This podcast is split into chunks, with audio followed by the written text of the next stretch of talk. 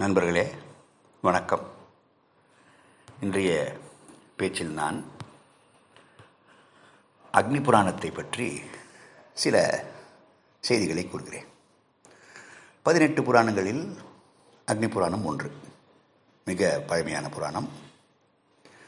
அதில் மிதில நாடு அதாவது இப்பொழுதைய பீகார் மாநிலம் மற்றும் சுற்றுப்புற மாநிலங்களில் ஒரு கலாச்சாரத்தை பற்றி சொல்லப்பட்டிருக்கும். அதற்கப்புறம் பார்த்தீங்கன்னா நான் ஏற்கனவே கூறினேன் புராணங்கள் அரசர்களை பற்றியும் தேவர்களை பற்றியும் கதைகள்லாம் இருக்கும்னு சொல்லி சொல்லியிருக்கேன் இல்லையா? அதே போன்று அக்னி புராணத்தில் கல்வி முறைகள் எப்படி இருக்க வேண்டும் என்பதை பற்றியும் தண்ணீரை எவ்விதம் நாட்டு மக்களுக்கு கொடுக்கப்பட வேண்டும் தண்ணீர் எப்படி கொடுக்கப்பட வேண்டும் என்- என்பதை பற்றியும் அதற்கப்புறம் வாஸ்து சாஸ்திரம் அதை பற்றி இருக்கும்.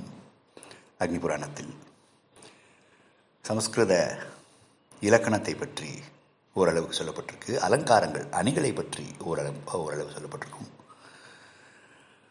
அதே மாதிரி கவிதைகளை பற்றி கவிதை என்றால் என்ன என்பதை பற்றி. அதற்கப்புறம் சடங்குகள். சடங்குகள் எவ்வாறு செய்யப்பட வேண்டும் என்பது அக்னி புராணத்தில் காணப்படும். அதுக்கப்புறம் சேனை படை. படை எவ்வாறு அமைக்கப்பட வேண்டும் யுத்தத்தில் என்பது இருக்கும்.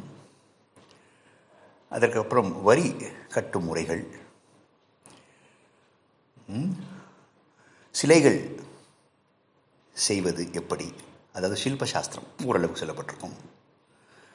அப்புறம் மரங்கள் மற்றும் செடிகள் அவைகள் எவ்விதம் காக்கப்பட வேண்டும் என்பதை பற்றி இருக்கும்.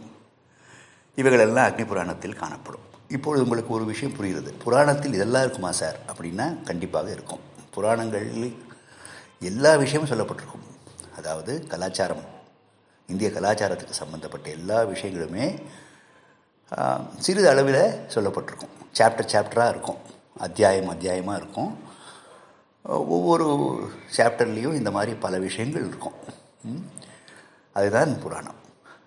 சில பேர் புராணங்களில் சிலதெல்லாம் விரும்பி வாங்கி வீட்டில் வச்சுப்பாங்க புராணங்கள் படிக்கிறதுக்கு. என்ன புராணம் படித்தா என்சைக்ளோபீடியா படித்த மாதிரி ஒரு திருப்தி கிடைக்கும். நல்லா ஞாபகம் வச்சுக்கோங்க. என்சைக்ளோபீடியான்னா என்ன அர்த்தம்? இது இருக்கும் இது இருக்கக்கூடாதுன்னு என்சைக்ளோபீடியாவில் கிடையாது. எல்லா விஷயங்களும் இருக்கும். அதே மாதிரி தான் புராணம் கூட. ம்? வணக்கம்.